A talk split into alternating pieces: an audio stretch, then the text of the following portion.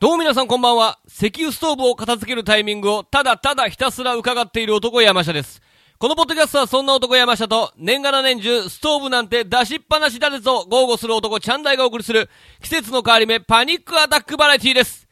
第245回レンゲラジオ本日も怒涛、怒涛、怒涛の勢いでやってまいります。このポッドキャストは高畑まんじゅう小生堂と絆エンターテインメント株式会社の提供でお送りします。それではスタート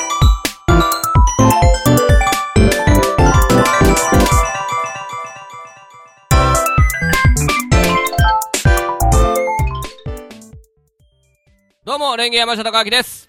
どうも、チャンダイですよ。第245回レンゲラジオ皆さんこんばんはこんばんはねえーということですけど怒ね涛、怒涛、怒涛の花粉がね、僕の、 僕の鼻をね、バカにしちゃってるんですよ。そうですねあのピーナッツ詰めてるわけじゃないんですよね違うんですよ。鼻に今日ピーナッツ詰めてきてるのかな思ってピーナッツじゃないですよね。あのあの わあの梅ちゃんさんみたいになってん のいや、飛ばせるもんなら飛ばしたいですけどね。中にピーナッツがもし入ってるんだった相ら、手のやったらあの、飛ばしちゃいたいぐらい、ろくでなしと言いながら飛ばしたいあの、本当にね、なんかねあの僕も花粉症なんでわかりますよああの、のおこととい夜、こ3日4日前とかね爆発してね、結局もう一回ぐっと寒くなって風が強くなってねで、夜ね、その、うん家でね、うんあれと思って爆発してると。あーはいえーまあそんなもん突然来るからね家に2箱ぐらいティッシュがあったんですけど、うん全部使い切りましてね一晩でいやそれなかなかですよもう止まんないのよだって1回は100枚ぐらいあるわけでしょ200回ぐらいは噛んでるってことじゃないですはかいでやべえなと思ってこのままやるとその鼻の周りもね皮膚がああまあまあ痛くなるしねだからえー、なんていうんですかちょっと霧吹きでティッシュを湿らせてねその鼻セレブをいや買いに行自け分で作るみたい買いに行けな何をこティッシュをねコンビニなんか近いじゃないですかあいなやだからたティッシュをティッシュあるんですよ、ティッシュあってそれに対してああまだちょっと湿らせてね、はいはいそはいの保湿ティッシュって売ってるんですよ高いやつあーあそれを買いに行くんじゃなくてわず自らそれを作ると作るみたいなああやってたんですけど、まあ、ティッシュもなくなりうんもう鼻がいかんせんもう頭が痛いんですよいでや熱ーっぽくなそるうというかねねいやそうそうなんかぼーっとするしねだからあのティッシュないなでも外出るのも嫌だなと思って、うんそのなんかこの間かなあのバルーンのスクールでねはいあのなんか結構バルーンをやる人ってパーティーの装飾とかやるんですよ、あわかるわかでるパーティーの装飾っていうのはバルーンだけじゃなくて例えば、えー、かわいいねあのテーブルクロスとかああ、もうだかお皿ら、風船だけじゃなくて、そうそう様々なものも、トータルコーディネートートタルでね、あるということね。でなんかおおそらく子供が女の子が使うようなうん可愛いイラストを描いた、その要はなんていうのテーブルクロスの小さいなんていうんだろうなああいうあー柄のついてるそうそうそうそうやつね。あのそういうのがわかるわそかれる。が 100, 100束ぐらいのやつを僕もらっあたんですよあ、はそれで鼻かんでました いはい。いや、買いに行け。そんな、もう天竺ぐらいコンビニ遠いわけちゃうやん。あの本当にね世界最高峰の バルーンメーカークオラテックス社製の、はえー、可愛い紙で鼻をかんでました、い。それ、それこそガサガサなりそうな。えーすごくあの高いやつなんですけどね高い。 多分いやも買いに行けらったもんだからわかんないけど買いに行け。俺使わないからさああ、まあ、あのね、それ、その時もらったやつね。そうそうもらったやつだからまあ一応30万払ってるから。30万払ってるから、もう使い方は何でもいいですよってことですよ。まあまあとにかく今日はねちょっと息苦しい配信になってしまいましたけどはいはいはいあなたも鼻声ですしいや僕もねすごい鼻声ー、なんかもう最後の猛威を振るってきたなって感じですよ。もうここ抜ければ、落ち着くんじゃないかなと、スギ花粉はね。と思うんですけどうねんいやだから不安だったのが、うん今シーズンも余裕で、余裕というかきつかったけど、うん。乗り越えられるなと思ったんです病院行かないで、はいはい。病院とにかく混むからさいやーもうこの時期はそう行きねたく。ないなと思って行かずうにんあーなんとか乗り越えられそうだなと思ったら一昨日だったから、あれもしかしたら俺杉じゃないのかって思ったぐらいあーそれやったことない俺もやったことないんやけパッど。チテストみたいなそうそう、何のアレルギーがあるみたいな見てもらえるやん。あーそれこそ犬猫も含めはいはて、いなんかまあ、普通に血抜くだけで分かる範囲のやつってあるやんか。それ俺もやってないからね。やってないんですよで花粉症になる前に一回やったことがあって、うんただただハウスダストって書いてありましたけどあー、なるほど当ね。時はねであー今も多分ハウスダストの、まあ、それは当然そあるうやアろレルねギ。ー性鼻炎は持ってるんですけどあ花粉は何なんですかね杉だと思って僕はずっと過ごしてきてるんですけどこれ豚草とかだったら嫌だね豚草とかやったらもうちょっと先じゃないそうだよね。んで、稲とかもあるからね。あ、いいね。稲も多分ある。え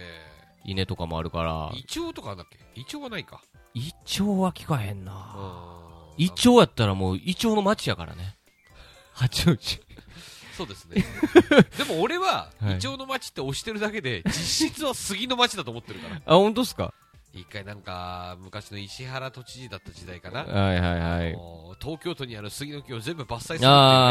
ーもう本当、希望に満ち溢れた言葉だな。いつもめちゃくちゃ悪いことをね、もう隣国のこととかむっちゃ悪いこと言ってるのに、杉を切る。この人の希望のある素晴らしい土地だと思った時ありましたよ、私いやまあも。いろんな反対意見もあるんでしょ、それはね。まあそれはね、その杉を植えることによって生活してる人もいるでしょう。そうそうそうあただその、なんていうか、なんとかなんないかなと僕も思ってる。あかんのがね、その、花粉がそんな強くない、あの、品種改良はできんもんかね。うーん。だからおそらく杉っていうのはあれでしょ、歴史的背景もあるわけでしょ。まあもちろんあると俺思もうちょっとよ。不勉強だから、もちあんろまん。適当なことは言えないけうど、んあると思う。そのね、植林することによっていろいろあるんでしょう。あるんやと思うよ。だから一斉にだから国策として杉を植えた時期があったんでしょ。そうです。だだから早いんでしょもうだから、すす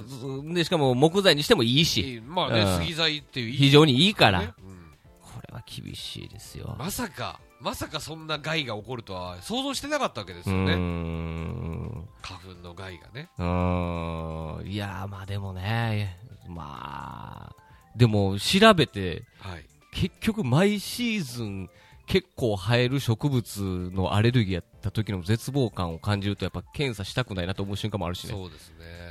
あとはなんか、なんかちょっと昔前に流行った、今もやってる人いるのかわかんないけうど、ん。レーザーで焼くっていうのあるでしょレーザーで焼く。あれ今もあんのかねあるよ。あるある。か、まあ、あの、注射ね。はあ。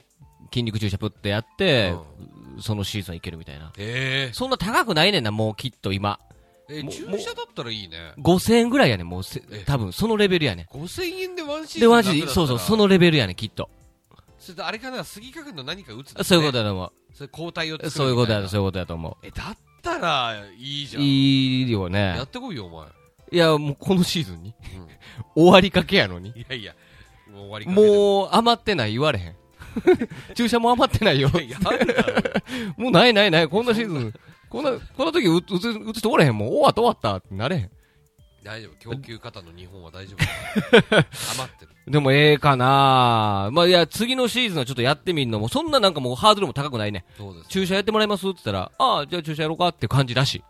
ああ、そうなんだ。じゃあちょっと、もうあれだね、スケジュールに入れよう。俺今年さ、油断はまだ油断しちゃいけないんだけど、い。はい。俺この5年ぐらい連続で、はい。この時期は絶対、まあこの時期とか2月ぐらいだけど、はインフルエンザになってたんですけど、ああ、ま今年やってないんですよ。あ、ああ、そうね。うん。なんか周りでもあんま聞かんけどね。それこそ、沖縄でえらい、もう、流行った時期があった。流行ったぐらいあったねその時ぐらいしか、なんか身近にあんま今年はインフルエンザ感じないね。うん、だから、でも毎年、本当はインフルエンザの予防接種とうん花粉のそのせ予防接種みたいな、うん。うん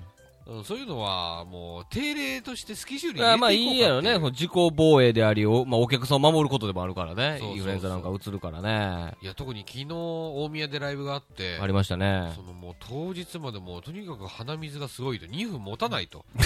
鼻水を保持するはいはい能力が鼻にないとはいはい2分以内に放出してしまうとはい、はいはい、やばいぞと思って。で、まあどうしたもんかなと思ったんだけど、いや、これはやっぱり本当に僕もプロの芸人だなと思いましたね。うんやっぱそのアドレナリンが出てきたんでしょうね。はいそのライブ30分前ぐらいに、はいストンと止まりましたね。えそれはね、あるよね、なあんれなだんですかねら、あきっとね、僕はもう、僕もそれ昔からずっとは思ったけど、はいきっと、結局、花粉症って、体の免疫が本来戦うべきではないスギ花粉と戦ってるわけやん。はいはい。だからまあ、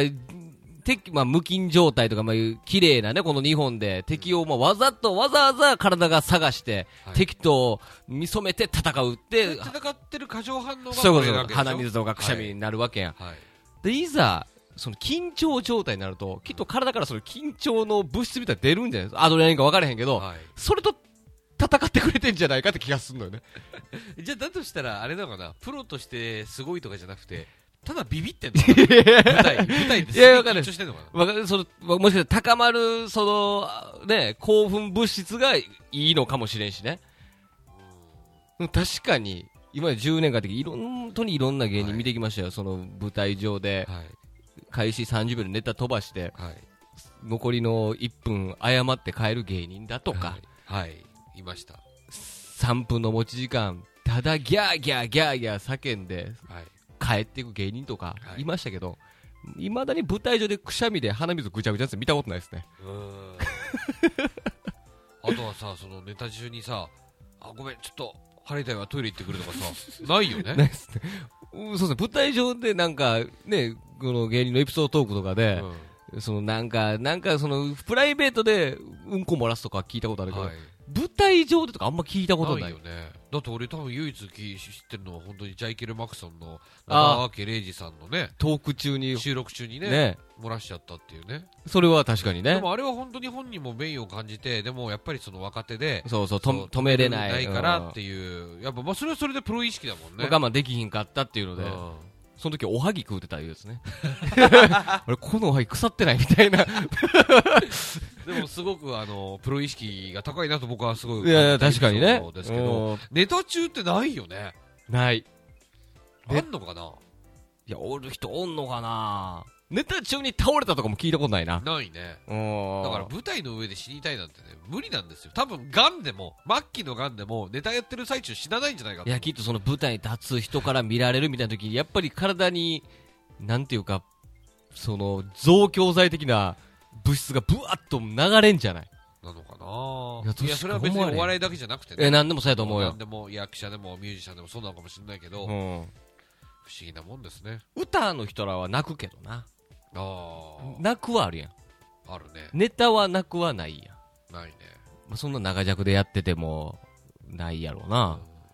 なんなんやろうでね。も汗はすごいかくけどねまあ、汗はかく。それは多分緊張というか、興奮する時のやつじゃないなるほどうん、で気するけどね。じゃあそう考えるとねまあいろいろ言ってましたけど、うんじゃあ今は一体何なんだっていうことですよ鼻水止まんねえよいや、これトーもク、中なんですけどこねれはもう果てしなくプライベートに近い状態ですからね、これはね、うんこのレンゲラジオっていうのは。あとね、本当あなたにも言いましたけど、あなたにもじゃないか、他の人にも言いましたけど、はあのとにかくね、都心とね、八王子でね、花粉の量が全然違うんですい。よ。まあ、それはこれ全然違ねう。、いや、大げさだとか言われるけど、違う。中央線とか京王線乗ってね、帰ってくると花粉めっちゃ強いよねわかるわ。かる都心めっちゃ楽だもん。うん、これはもうわかるわかる。それが当然ね、昨日大宮行ったらね、大宮もきつかったんだよね。大宮はね、ほんとね、その、薄皮一枚剥がしたら、はい。田舎ですよ。その我々がね、あの、もう、大宮駅前のね、楽の劇場にいますけど、あの辺はやっぱり繁華街的でありますけど、一本ちょっとやっぱ裏に入っていくと、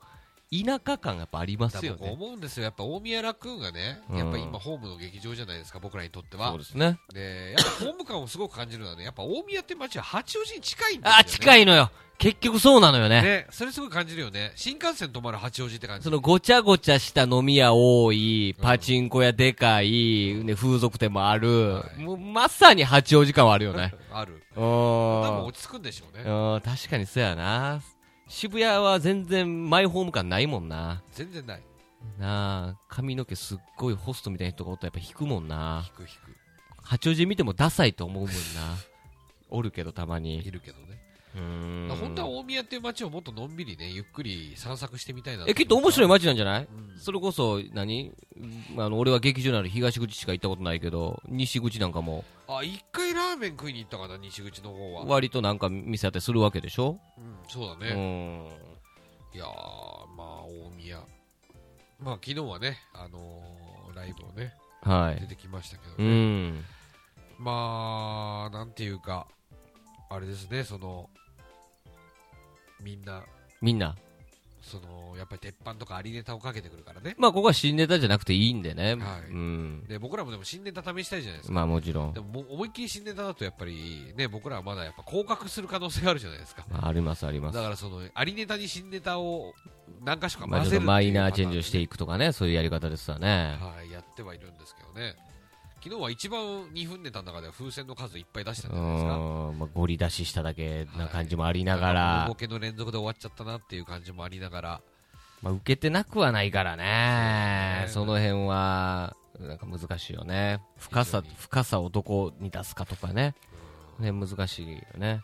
まあでも2分とか短い尺だとやっぱり分かりやすいっていう部分ではもうボンボン出してった方がいいのかなと思うんですけねど2ね。分だとでもね多分俺40分章の仕込みより長い時間仕込むからね、あれ。まあそうでしょうねネタでね。そうでしょう確かにね昨日は割と女子高生もね、珍しくうーん見に来ててね、うーん終わった後風船は全部綺麗に片付けましうたんギャーギャー言うとったねえ確かに全ね部持って帰ってくれました俺はもう昨日の大宮は本当はい。オーダーメイドスーツを着たクロアリベガはい。のやったった感の面どういうことこれこれ勝ったんだぞみ たいなねやっぱそれはやっぱりジジーンときたよね胸に響いたよねえまどういうこともうしゃあないからいじらざるを得ないやんまあまあ。その、まあ、昨日はね、はいまあ、漫才したらしいけど、い漫才、え、お前これ、コントこれっつっていや、今日は漫才って言ったけど、はい。なかなかね、今いないんですよ。スリーピース着てるやつ。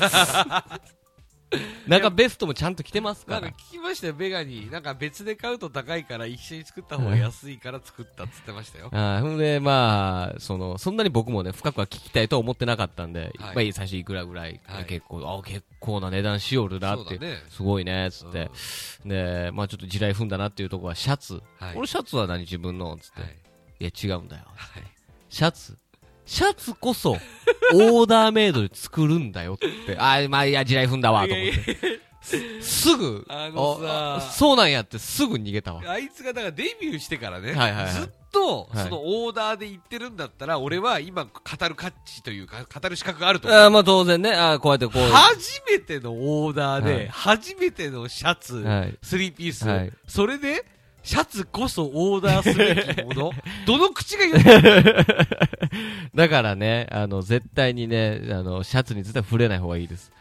おな、ね、やっぱりオーダーじゃないと、お腹のとこのなんかちょっとシワ加減とかが違うみたいになったんで、あ、もうこれ以上は話は広がらんし、これで面白いエピソードはないってことおに。腹のあたりのシワ加減見せたいんだったら、スリーピースそうじゃねえそうそう。来てるやんっていうね。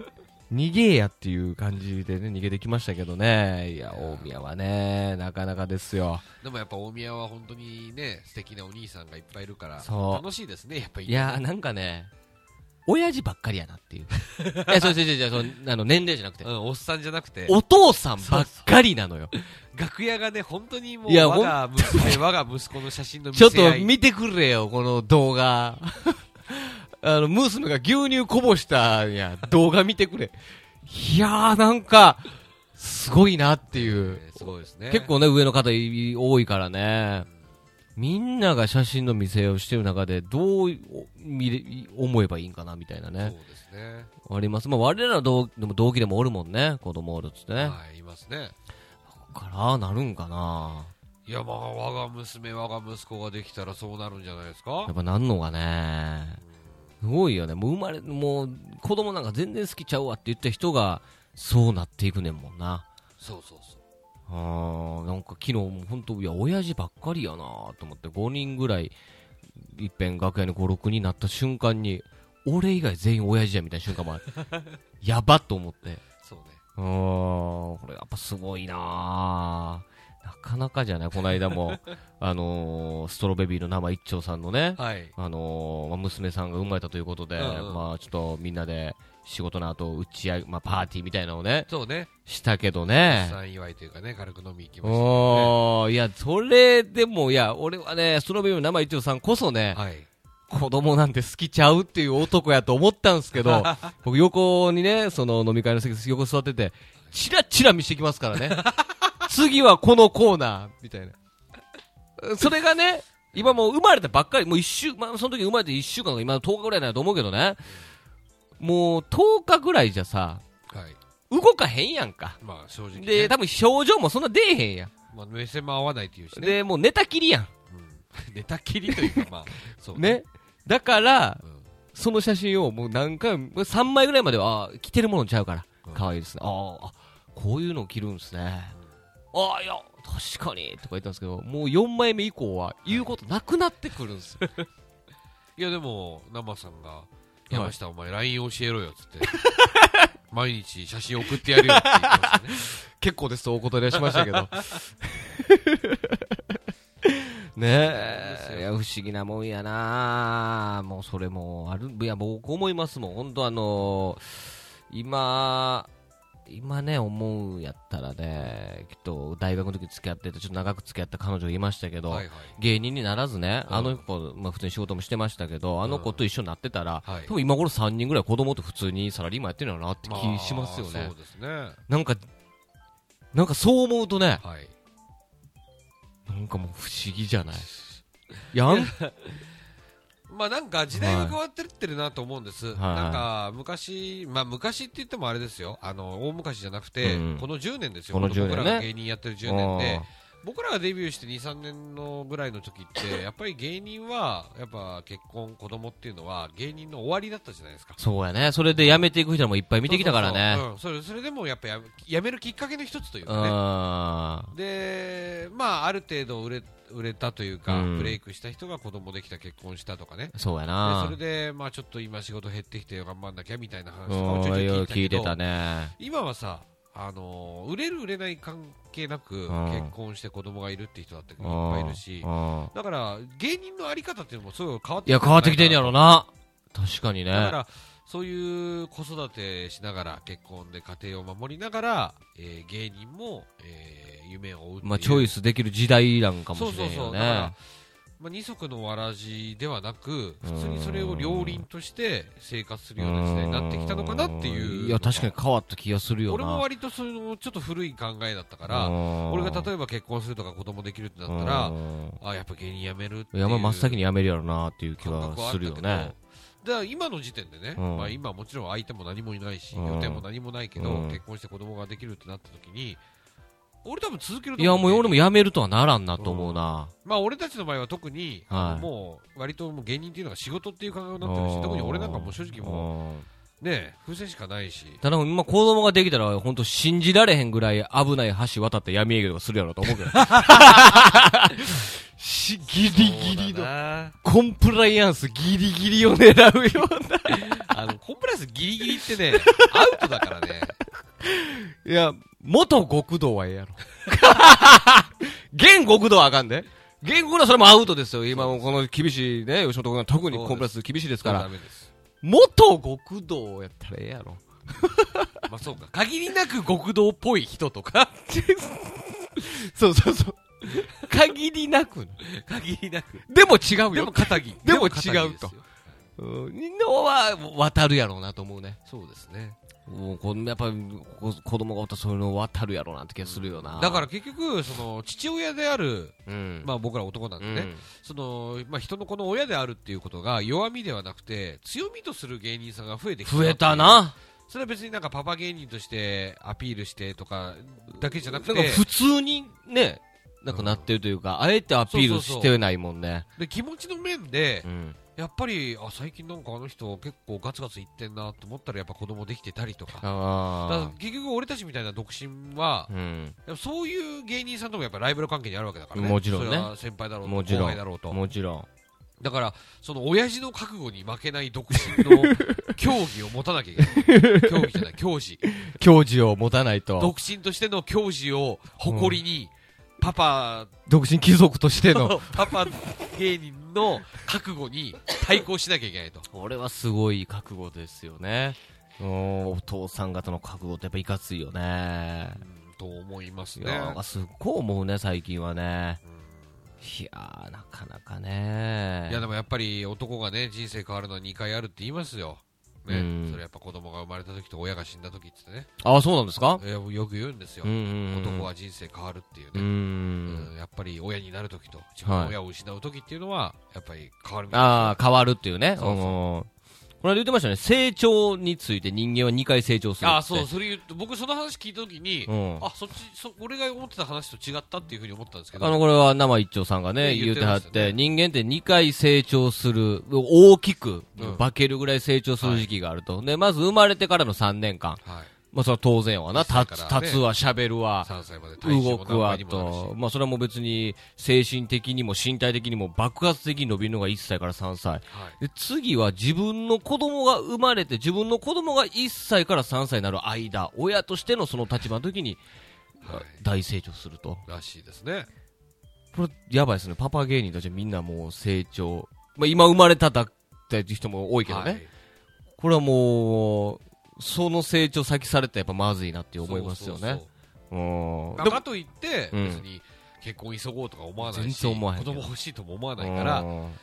んだからもう僕らは本当にやっぱ独身としての矜持を独胸に身継続として。いやいや、それはあの、あれよ。あの、それはね、独身貴族的なのはもっとゆ、お金やって悠々と自分の趣味とかをやってる人やん。このキリキリでやってる独身っていうのは、スカンピンって言うんですよ。そうです世界ではスカンピン。スカンピンなス若カ者だンピンな若者とはやっぱ言うんですしよ、ね。かしあいつは知っていたってならないいや、ならないです。ただただスカンピンな若者ですよ。そっかうーん、いや、なんか、なんかね、いや、なんか最近なんか、まあ、その、生一丁さんのね、はいのもありながら、で昨日の大宮とか、なんかやっぱ親父っていう人が多いなっていうそねう、ですねすごい思ったあわ本。当そういう場面にいるからやっぱあの無限大の装飾でね無限大ホーうんルで先月はもうひたすら行ってましたけはどいはい。やっぱりその知らない若手のことがたくさんいますけど、うんやっぱりその若いなと思いますもんいや、だってほとんど、そのまあ、最大者もいないぐらいだでしょ、無限大まだと、ね。あ、もちろん僕らよりも年上がいたりね、うん。そういうのがまあ無限大ホーうルですけど、ん。すごくね、別に若いなって上から目線じゃないですよ。はい。ただやっぱりそういう環境に普段いるから、うん。なんか若さを感じてしまって、ああー俺老け込んじゃったのかなって思うぐら い。俺、子供もいないのにパパ芸人にいなっやいちゃや、ったの老かなみたいけな。込んでるのは老け込んでると思いますよ、我々もやっ ぱり。で、その無限大のチャキチャキよりもね、大宮のこのどっしりした、もう、なんていうか、あの、生活習のする人間臭いとこの方がはい安心してるわけですからね、こっちはそ、おって。話聞いて面白い。えーまあ昨日、まあ、まあ、自分はね、お何も子供いないですけど、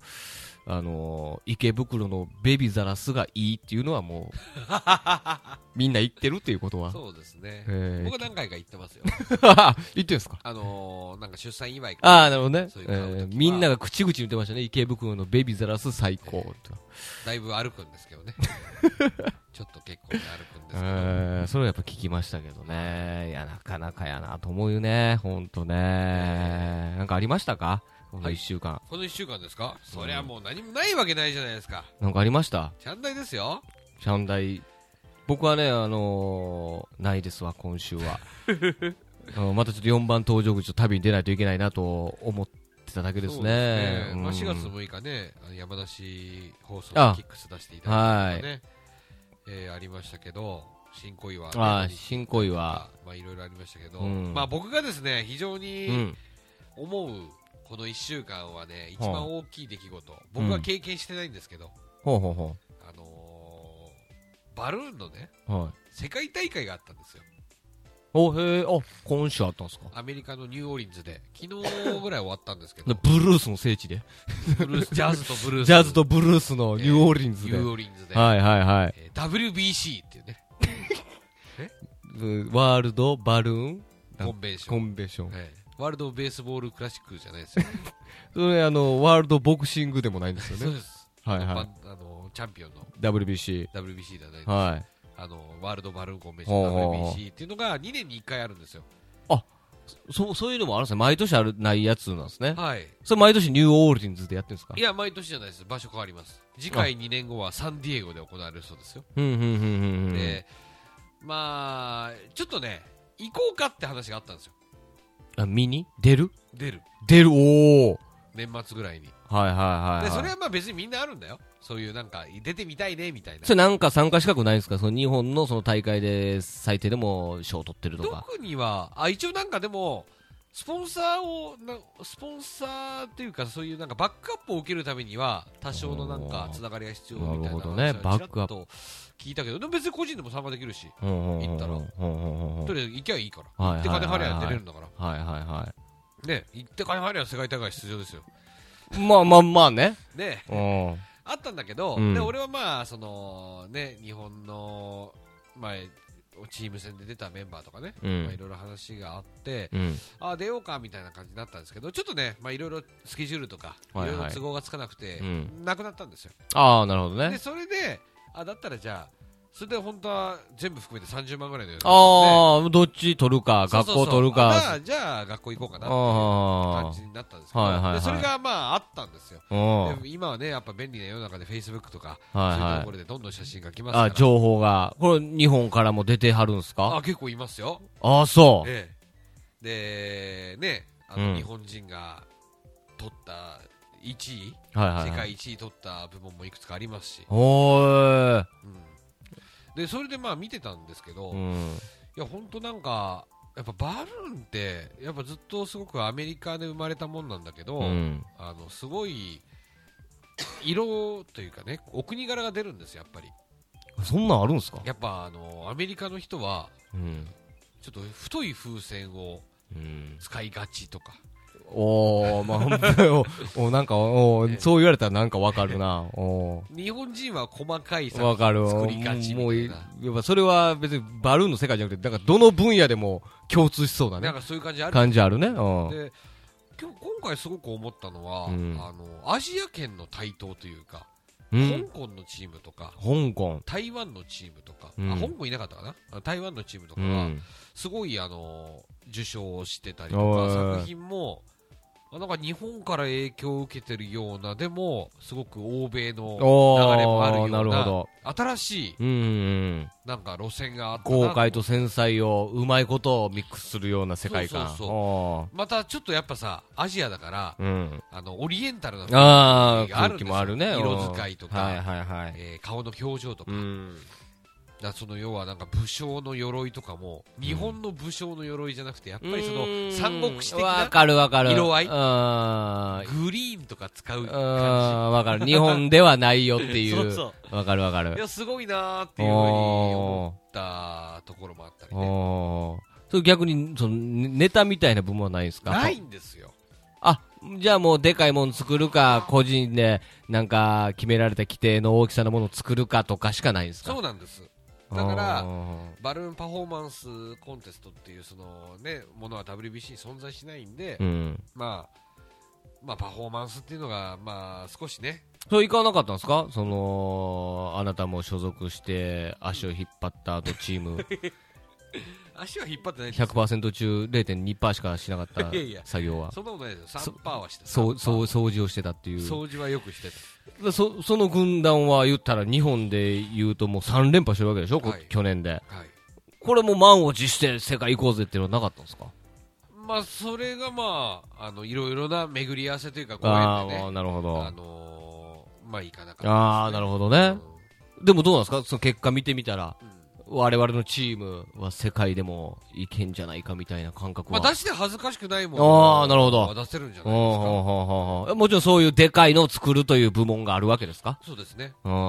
であも、日本よりも、ちょっとだから僕も出る前に、まあ、出てないですけど、うん出ようかと思ってた時にいろいろ見てたのは、うん結構ね、ルールがうん。日本ほど、まあ、日本人にとっては曖昧に見えてしまう。ああ、かっちりはしておおらね。かあだその、去年出たやつとかは10人で何時間って決まってるじゃないですか。何人でもいいみたいな。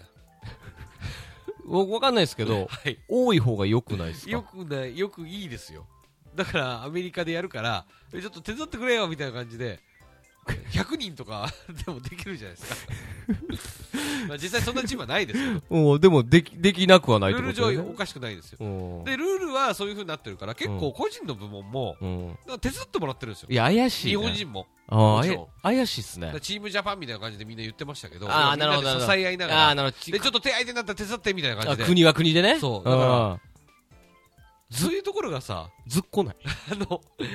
なんか日本人な感覚なんだよ、俺たちは多分。ああ、ででもいやいや、だから様々出てきてるから、こっちはさ、水彩コンクールとか出てきてるから、そうそうそうそう規定は何人何分までの曲を何曲みたいな、もうガチッとしたところで勝負してきてるかだっらて。水槽コンクールなんかさ、メンバー提出したらさ、変更一切聞かないじゃん。変更してバレたら失格じゃん。失格ですよ。とか、うん。あの、まあ、M1 とかもそうなわけじゃん。だかもう普段出てる大宮だって、2分15秒強制安定だからね。ああらいかに日本人がね、ルールにがんじがら めかそ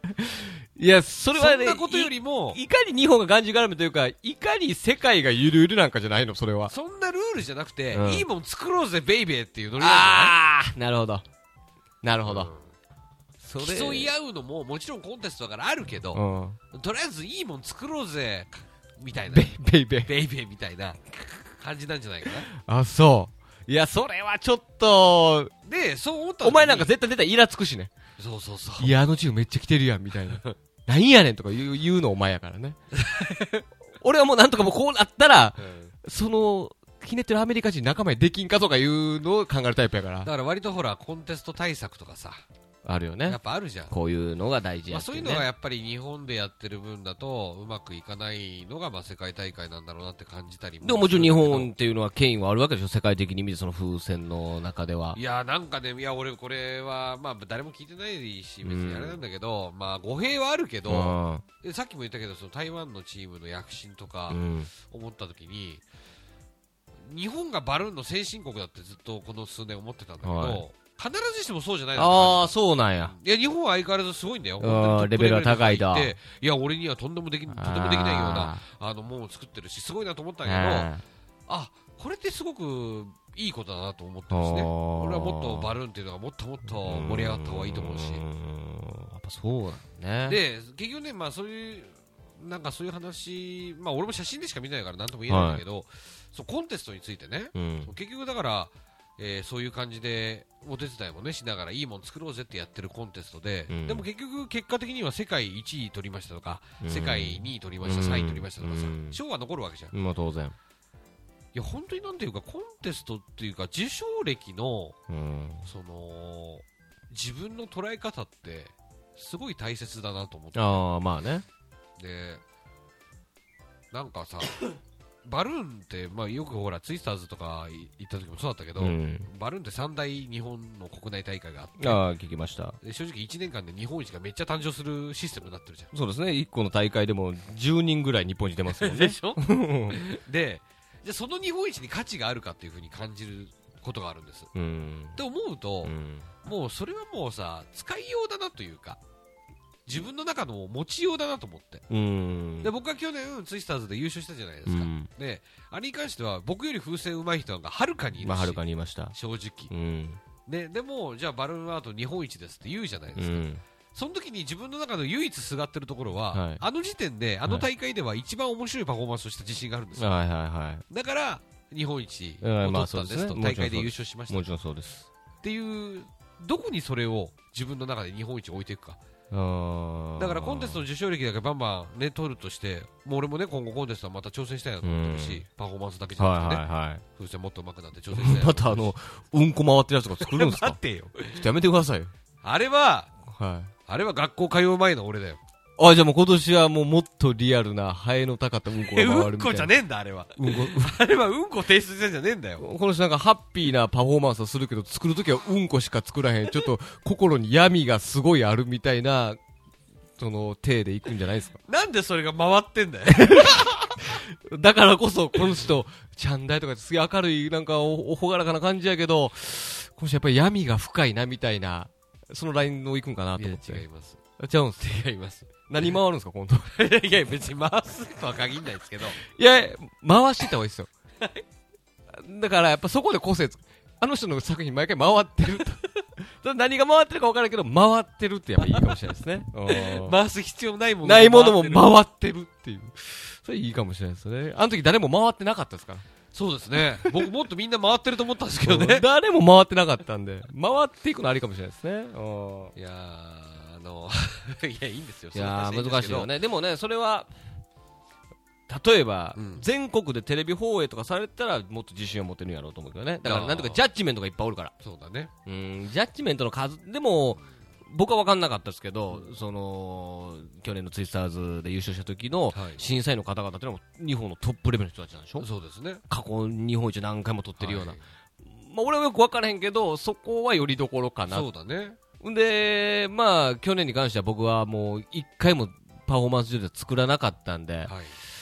ちょっとだけさすがの俺もはいやばいなっていうのは、さすがの俺やっぱもさすがの俺も、いやもう作れへんっていう、もう直前まで悩んだけどね。あそうの、だね決勝だけはおうん前ちそょうっそうとやろうかみたいなね予選はね、もう絶対これは、俺は一回もひねらんで喋り続けるっていうパターンを見せよう。ただ、この決勝ってなった時にどうなんだで、まあいろいろな二人で話をした結果、決勝も、その、俺は作らないといそううですねことで言ったんですけど、さすがの俺もね、やっぱ他の結構、僕初めて出てるから、もうフーバルーンの世界も、その時初めていろんな、はいお前とか吉本以外の人に出会ってるから、いや、めっちゃ悔しがってるなとか、思って、やばいなと。俺、全然喋ってるだけやからと。いや本当にね本当ですいよや、まあ、だから、優勝決まってから僕は震え始めたんです。ああなるほどねえ、こんな落胆するみたいな。いやだから本当にその後俺誰にも話しかけられなかったもんどういう形でどういう話してもただの嫌なやつだからせやろ やばいなと思ってたら、まあ、審査員でされてた日本、もう本当に日本でも有名な方なんですか僕は知らなかったですけど、き来てくださって、俺のとこに。はい、あの、作ってないということだけど、はいこれは全く関係ない。うん今年の日本一君だと言われて、はい。助かったと思いましたけ どまあ、あの人やっぱ気まずかったですよねはそうだそういうところは本当にしっかりしてるよね。だから僕はそこよりどこです。そそののトップクラスの人ありががたいよね。直接自分に言ってくれたと。うんならまあ名のもう名乗ってくださいという日本一でいいよっていうことなんで、いいなっていうことで思ってますけど。僕は僕であれですよ、そのあなたと出てないチーム戦出てた、あなたがその0.2%しかやってないゴミ拾いやろうって言ってる、はいはいコンテストも、そこのリーダーの人には、チャンダイさんも日本一って言ってくださ いそれがよりどころですけどね。でもね、それを言うってことはね、はい。あのーこっち側にね、はい。こいつちょっと、いいのかなと思ってるな って思われてるからね。俺もそんそれを見抜かれてるから。お前もそれを見抜かれてるから。やはいっぱそれはあるかいなやーだからそのそうなんですだから結局コンテストの受賞っていうのはうん。いやでもまあいやらしい話ですけどうん多分取ったから感じることもあると思うんです、正ああ、直それはあるやろね。正直ねうん。でも今回その要は僕が WBC をね写真を見ててすごく思ったのは、だからその世界一っていうタイトルとか世界何位とかタイトルとかうん。出たっていう経験とか含めてねうん。この人たちはこれから日本でどんな作品を作っていくんだろうっていうのがすごい楽しみなおーまあまあ、今後をね。の、うん、でいや別に俺上から見てるわけじゃないのうん。要は興味ようんわかるわかる。俺も風船に携わるそれ逆にこっちも人間思われてるからね。としてそうそうそうそうだから俺も去年優勝してからさなんとかやっぱりその恥じないようにやろうと思ってんやってるわけじゃん、うん。まあ仕込みが足りてなかったり今でもありますけどうん。結構ある、今年入って。今年多いよね今年多い。全然仕込めてないっていうのしょっちゅう多いよねうんまあまあなんとかしてますけど、うんでその人たちがやっぱりそのあの WBC 参加とか受賞とかをきっかけにさらに飛躍したねってなるんだったらうん。やっぱり俺は出てみたいと思うよねうんあそういうやっぱきっかけになる大会なんだなと思うし、逆に難しいけど、あなた、水槽は今後で一応全国大会一緒に出てるわけじゃないですか。はい出ましそれに関してどう思ってます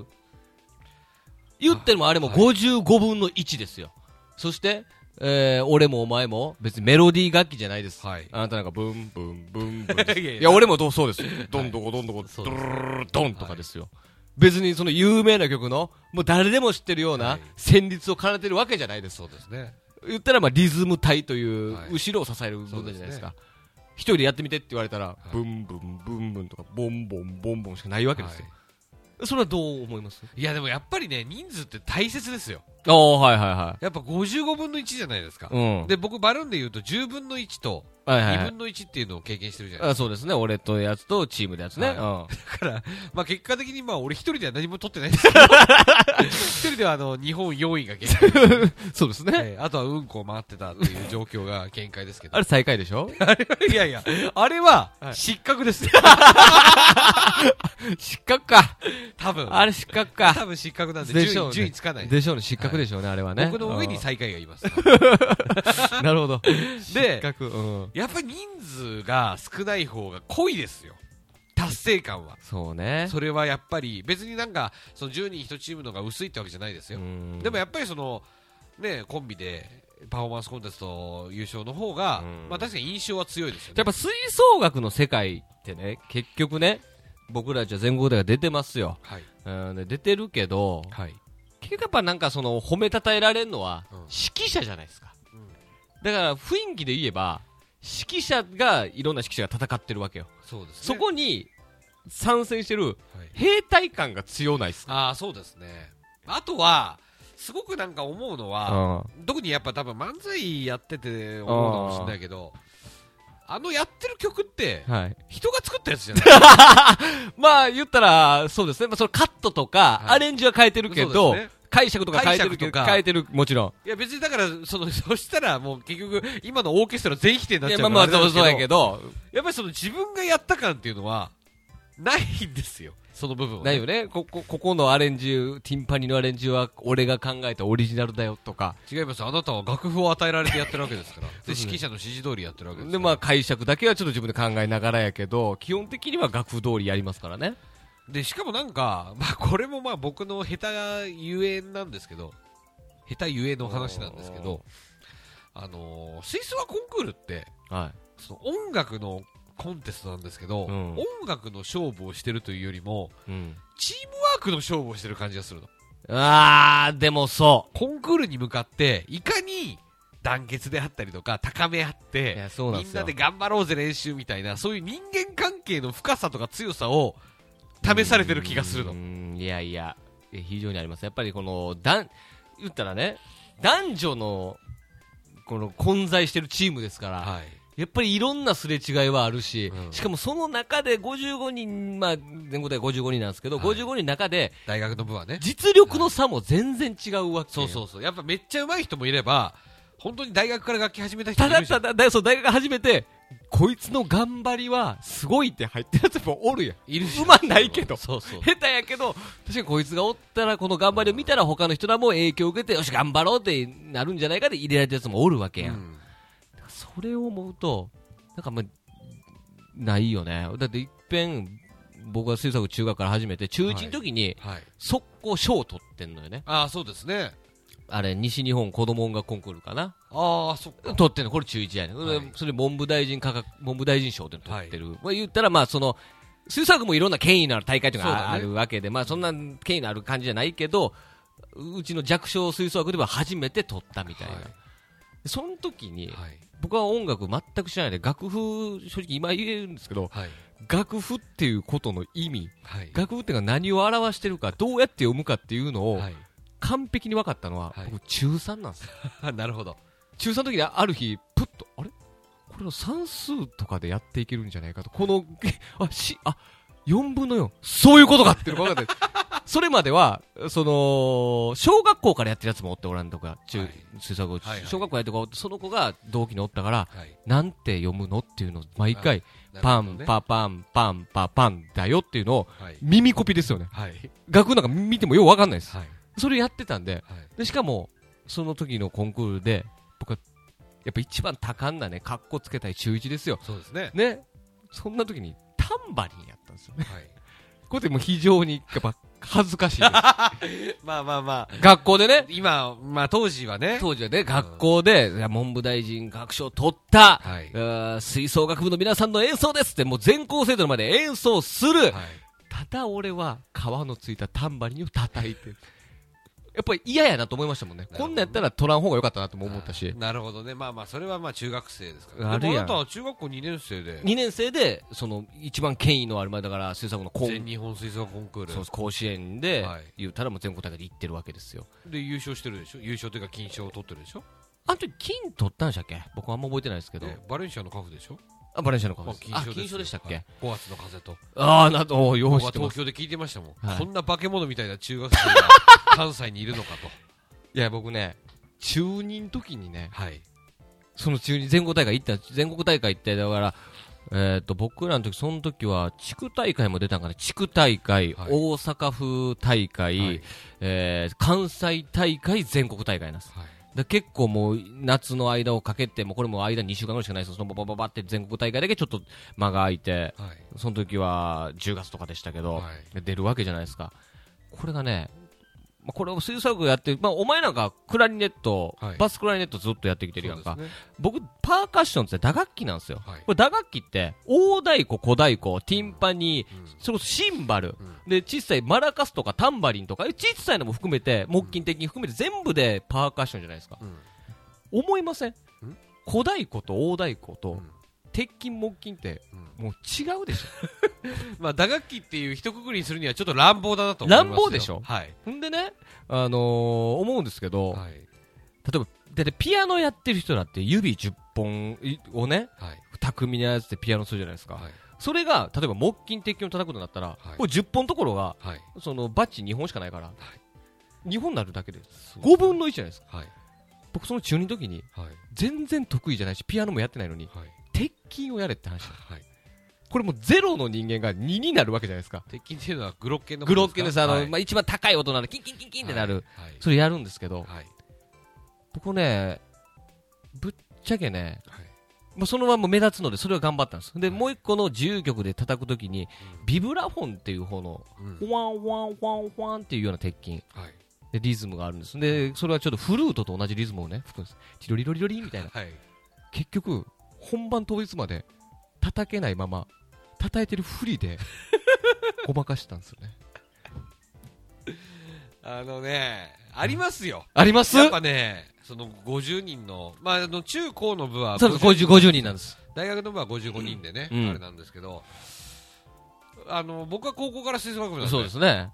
で僕はねコンクールっていうのは、うんやっぱコンクールメンバーに入んなきゃいけないんですよで大体僕は高校も大学も100人以上いたから、はいやっぱ入れないメンバー、まあ、そうですレね。ギュラーレギュラーじゃないってやつはいですはね、いはい。で、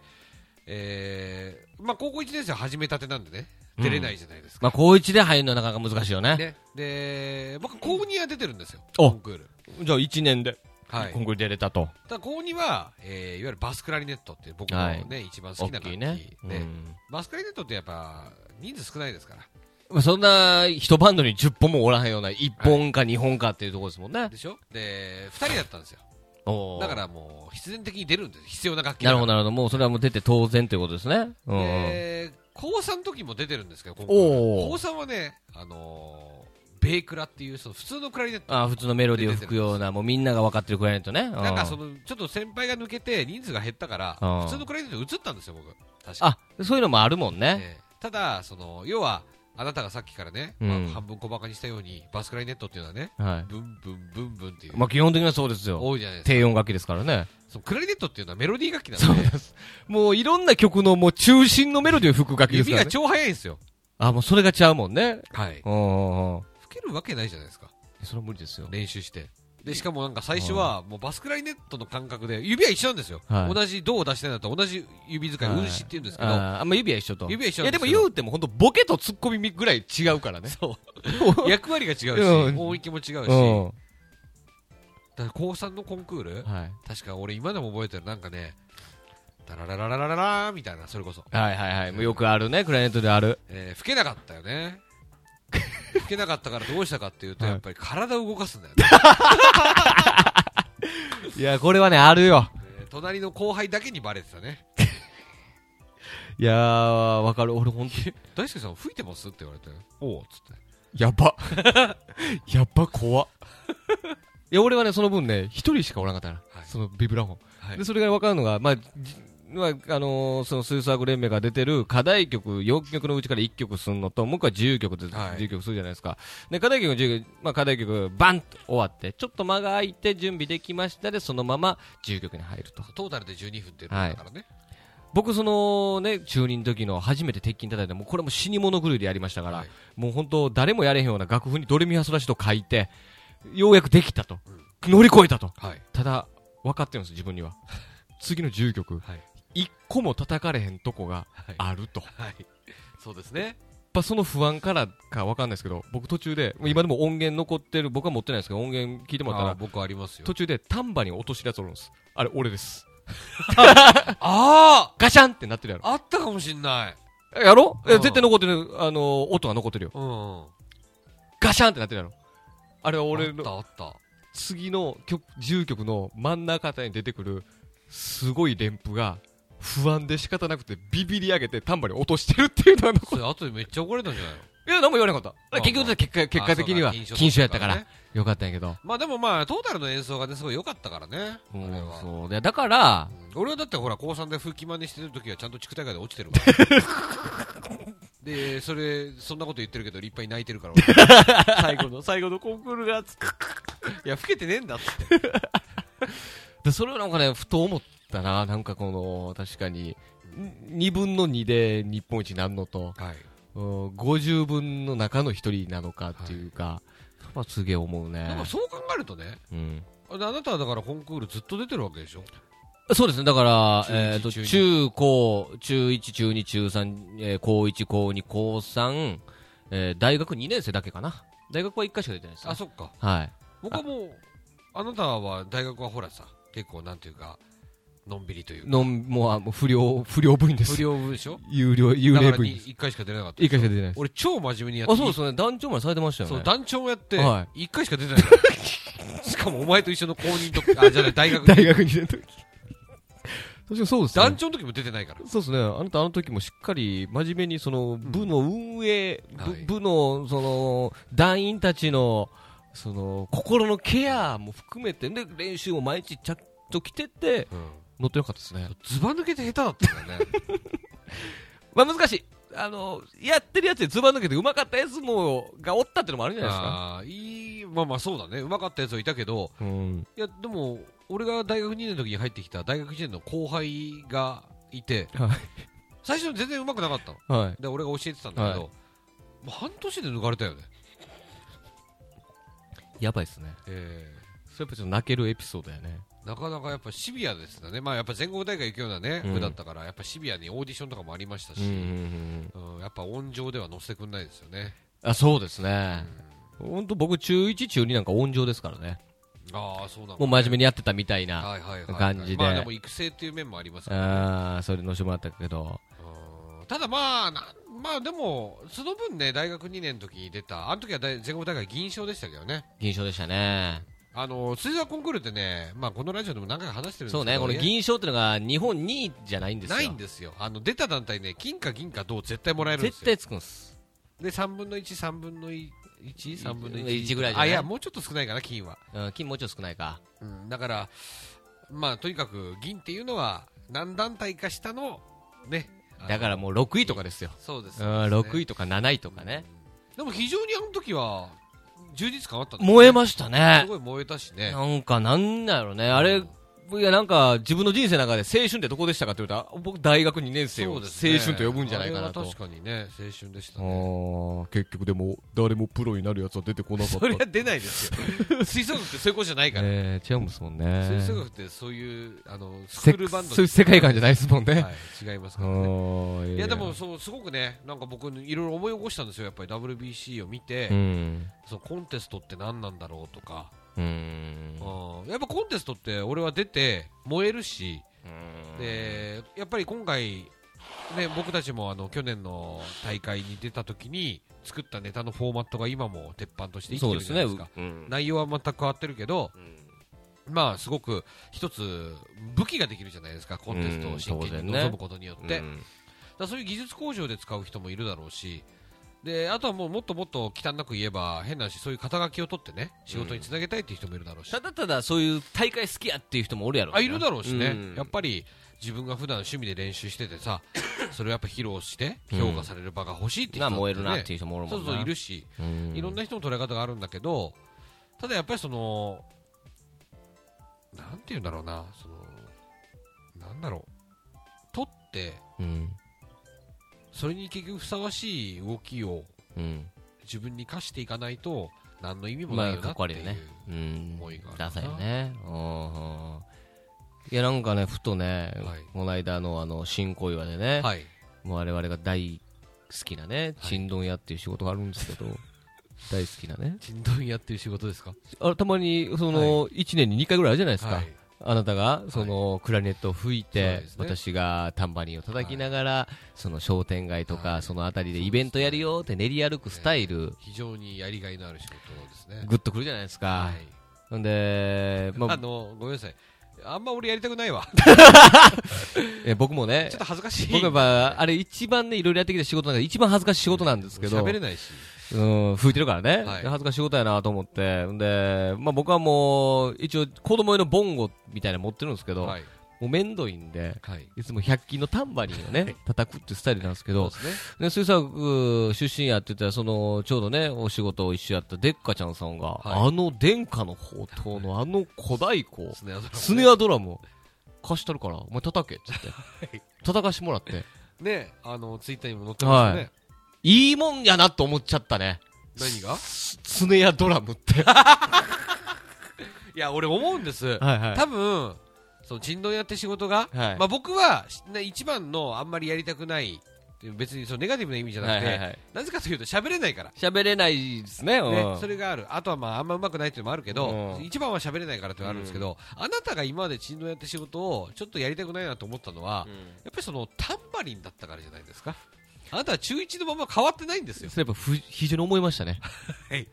あのーまあ、でっかちゃんさんのネタ見たことある人は分かると思いますけど、スネアドラムだけじゃないです。はいあの、カウベル、コンはいコンコンってカウベルと、パフっていうね、はいあのーベルがついてますから、はいい、や3ついろいろあるっていうのは非常にね、えやりがいあるなと思いましたね。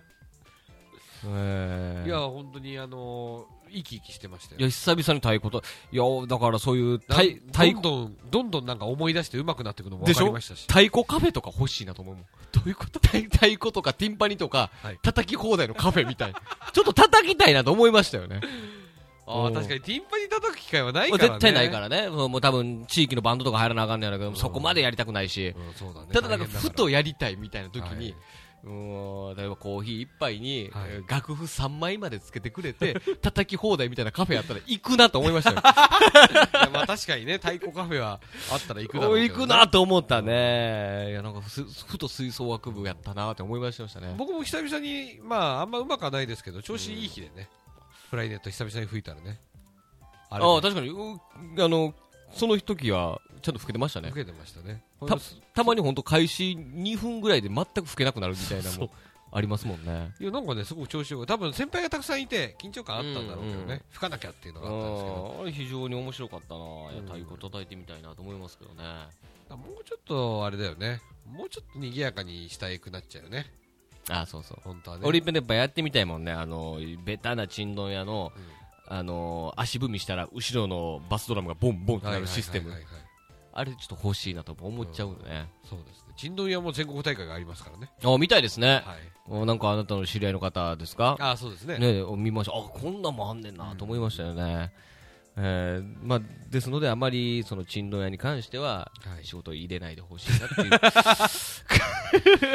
っていう感想でございますね、えーまあ、とにかく、まあ、まあ、ちょっとね、あの、歯切れの悪い部分もあるんですけど、はい別に個人攻撃をしたいとかね、はいはい誰かのことをうんぬんじゃなくて、うん全体的に見たときうに、んその思ったんです、はい本当に、うんコンテストでうん参加とか受賞した人たちが、うん今後どういう作品を作っていくのかなって、ね、そういう人たちに負けないように頑張んなきゃいけないなっていう気持ちもあるし、まあそりゃそうっすわね、うんいや正直ね、別にいいじゃないですか、受賞歴がなくたって、風船好きでやってるんですでいいじゃないですか。ああいいっすよじゃあなんでコンテストがあるんだろうと思った時に、うんやっぱその目的感を失っちゃいけないなっていうのと、うんそれはやっぱコンクールもそうですよ。いやまあそうです、あコンクールってあの水槽コンクールね、水槽コンクールねもそうでしたけど、うんそう考えるとね、割と山下君も僕もね、結構全国大会のね、その出るようなクラそブうにでいすて、ね意外と日本の、ね、頂点の戦いには出てるわけですよね。バルーンアートなんかもね、そうやって全国大会出る機会もあったじゃないですか。あーでも M1 とかザ・漫才は全部一回戦落ちですね地区大会落ちですよね、 え不思議なもんですね、また違う日本日本の大会の世界なんでしょう ね、ーやっぱりもうちょっと八王子漫才コンテストみたいなの作って、もうねこっちが立ち上げるというのが一番でいいです、優勝しちゃいましょうよ。そのたけし師匠のビートたけし大賞みたいな、ええそうです。あのーそこら辺のさ、あのー飲んでる兄ちゃん連れてきてさ、ちょっとなんか漫才やってって言って、そこに最後ガチガチに出てってさう、んたまにね、そういう時に負ける時ありますからね、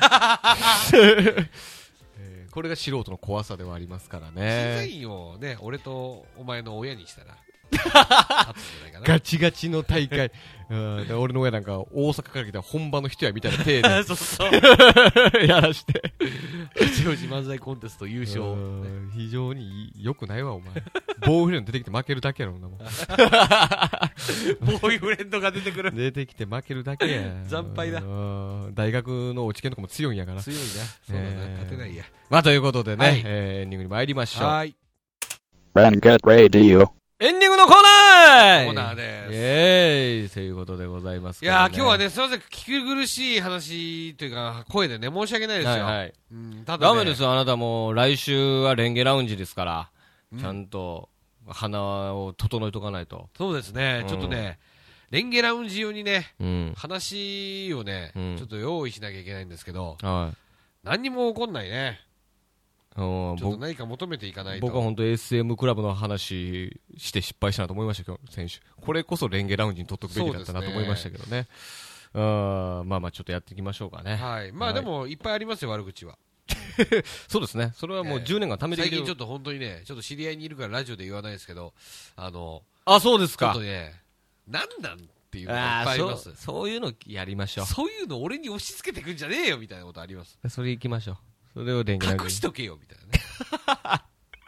話していけばいいんじゃないそでういうしょうのか、はね。レギュラーウジでやはい、とぜ思ひますぜねひね。はい、山下はい隆のバリ雑言のコーナーです。山下君お願いします。それでは参りましょう。山下だけのバリ雑言。はい目指せ宇宙飛行士。何それ本日4月12日は、なんと宇宙飛行士の日です。知らない。 1961年4月12日に世界初の人を乗せた人工衛星ボストーク1号が当時のソ連によって打ち上げられたことを記念する記念日です。へえ。もちろんその時乗っていたのはご存知ガガーリン。ああ、そうか。名言、地球は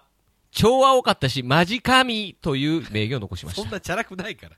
我々が子供の頃はなりたい職業の上位にいた宇宙飛行士。では、宇宙飛行士にはどうやったらなることができるのでしょうか、ああ、ルートわかんないね。えー日本にある宇宙空航空研究開発機構、はい JAXA あ、JAXA ね。や NASA などの、えー数年に一度ある応募集に応募し、書類選考をクリアして試験に合格、その後訓練を受け宇宙飛行士になるという手順となります。へわかりにくい方は、国際お笑い研究機構、ご存知、NSC で芸人になると同じ順序と思ってもらえばいいでしょうえ。。違い ます。国際じゃないから。えー JAXA は、えー最後募集があったのが、あー今からあー8年前、2008年。そんな昔なんだ。この2008年の募集も10年ぶりの募集だったそうで、現在は募集はされていません。 10年に1回ぐらいなの。えーではその時の募集要項を見てみましょう。はい。まず、日本国籍を持っていること。そして、えー大学卒業以上。はい。ただしこれは自然科学分野の学部を出ていることが必要です。限定されてるつまり理工学部、工学部、医学部などです。へそして身体的なもので言えば、身長は158センチ以上、190センチ以下。え。はいはい。体重50キロぐらい以上、あ95キロ以下。はい。えー血圧はえー最高血圧140以下、かつ最低血圧90以下。厳しい。視力、えー両目とも強制視力で1.0以上。ああ、じゃあメガネかけてもいいんだな。その他もろもろありますが、そんなに門戸は狭くないようです。はいが、経営学部出身で体重108キロ、最高血圧300のチャンダイでは無理なようです。 そんな血圧なわけねえだろうよ。気になるのは給料。はいはい。えー大学卒30歳で月給30万。安いね。えー35歳で月給36万程度となります。はい。しかし宇宙飛行士でフライトが決まると7割増額。フライトした年度で年収1000万程度。はいはいはい。思ったよりも給料は高くありままあすでも。そんな高くないね。さておき、これからの時代は民間人が宇宙旅行に行けそうな時代に突入すると言われています。はいはい。そうなると宇宙飛行士という職業に魅力がなくなってしまうのではないかと感じる方もいると思います。なるほど。僕はそうではないと思います。はいなぜかと言われたら、様々な理由がありますが、もうなんか説明がめんどくさいので漫画宇宙兄弟を読んでくだ さい。すげえ、影響されてんじゃん。以上、バリ雑言でした。いや、なんか宇宙の話ってやっぱ今でもワクワクしちゃうね。宇宙匂いあるらしいで。え匂い。あ、そうなのなんか、鉄臭いらしいで。へいや、今回今回ね、宇宙のこと調べたけど、はなんか、す香辛料とかスパイスの匂いい。はい。とか、なんかね、鉛筆の芯っぽい鉄っぽい匂い。どういう、どうやって匂い嗅ぐんあ、だから、ねなんか、なんか、その結局、その、宇宙服とかについてる匂いかな。あ、そっか。大気とかないわけだ。大気とかね、にもちろん匂われへんし、その、裸のままでいかれへんし、はい。多分その宇宙服とかについてる匂いみ、匂うと、はい。結構刺激臭がするらしいですよ。へうーん、やっぱ宇宙は未だに面え白いいや、なだってさっきと。いの JAXA の募集要項とかすげえ興味あって聞いてたもや、これ面白いよねん。。面白いね。でね、ちょうどね、2月下旬まで NASA が取ってたのよ。はあ。でもね、、倍率はね、結局ね、150倍とか。でも150倍ぐらいなんだ。そう。でもちろんそこでうなって訓練受けて乗れるかどうかはまた別あ、よそうね。だね。候補にはなりますみた確かいにな。すそごいなんかテレビでドキュメントみたいに見たことあ るけど、すげえハードな訓練なんだもんね。うそうそう。もちろんそこで精神疾患があってもあかんし、例えばもうすごい大学も出てて、頭も賢くて、やけど、全然こいつ輪に入られへんやんってのもダメ。あ、コミコミュニュニケケーーシションョンの不足。。で向こう行ったら10人ぐらいでさ、もう死ぬかもしれない世界の中で、コミュニケーション取られへんやつはやっぱあかんとかそ。りゃそうだよね。あいつ全然部屋から出てけえへんやみたいなやつのタイプあかんしね。やっぱり確かに、アルマゲドンの時も、すごい独断で動いたやつが死んだ もんね。 そうですよ。うんうん、やっぱブルース・ウィルス的なね、やつがいないと。いや、でもブルース・ウィルスも結局、そうですね。ね、あの最後、ね、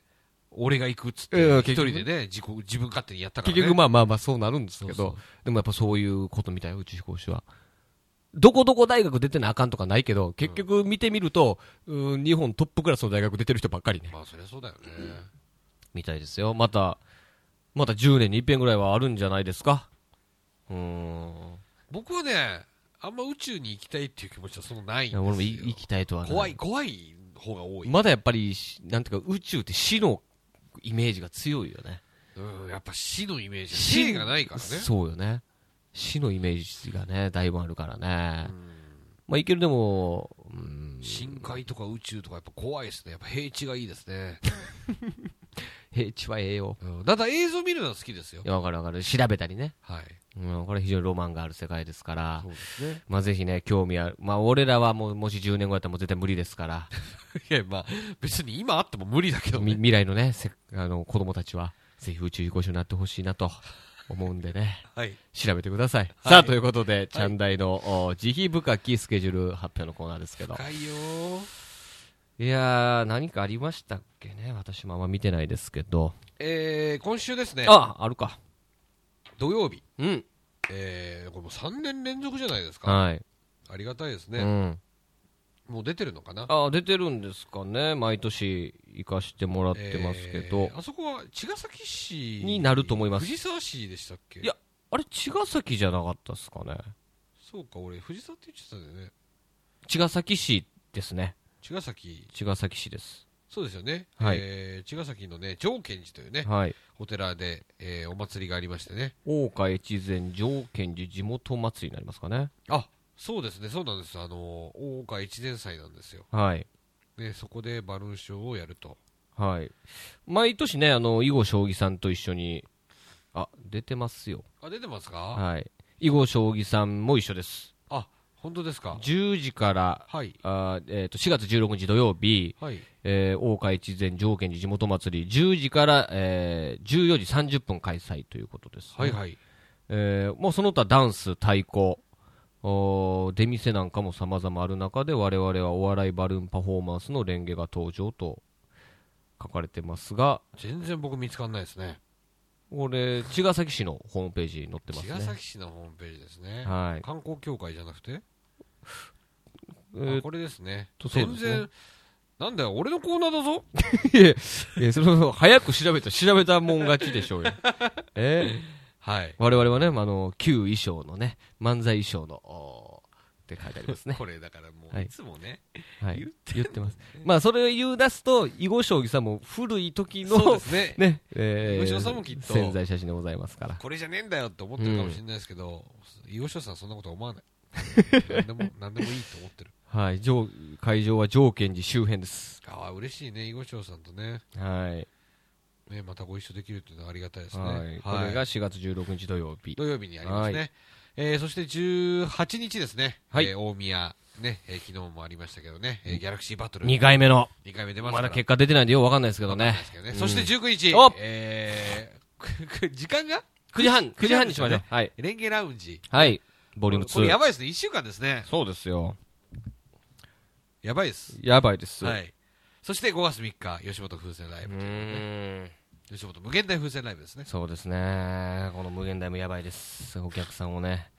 八王子でやってくれた賞賛はあったんですけどね。そうですね、八王子でやる意味ないですからね、えー無限大ですから、よかったら皆さん、ぜひ来てください、あのぜひ、いや、本当に本当に、ぜひ来てください、ここで本当、今年1年が決まるぐらい、気持ちでいかないとなっていう気持ちはありますそうよね、ですね。うーん我々、もレンゲとしてネタもやるんですよ、あそうですか、はい、コーナーもあるんですけど、うんレンゲとして、えー10分ぐらいネタもあ10分ある予定なので、はいはい、だから、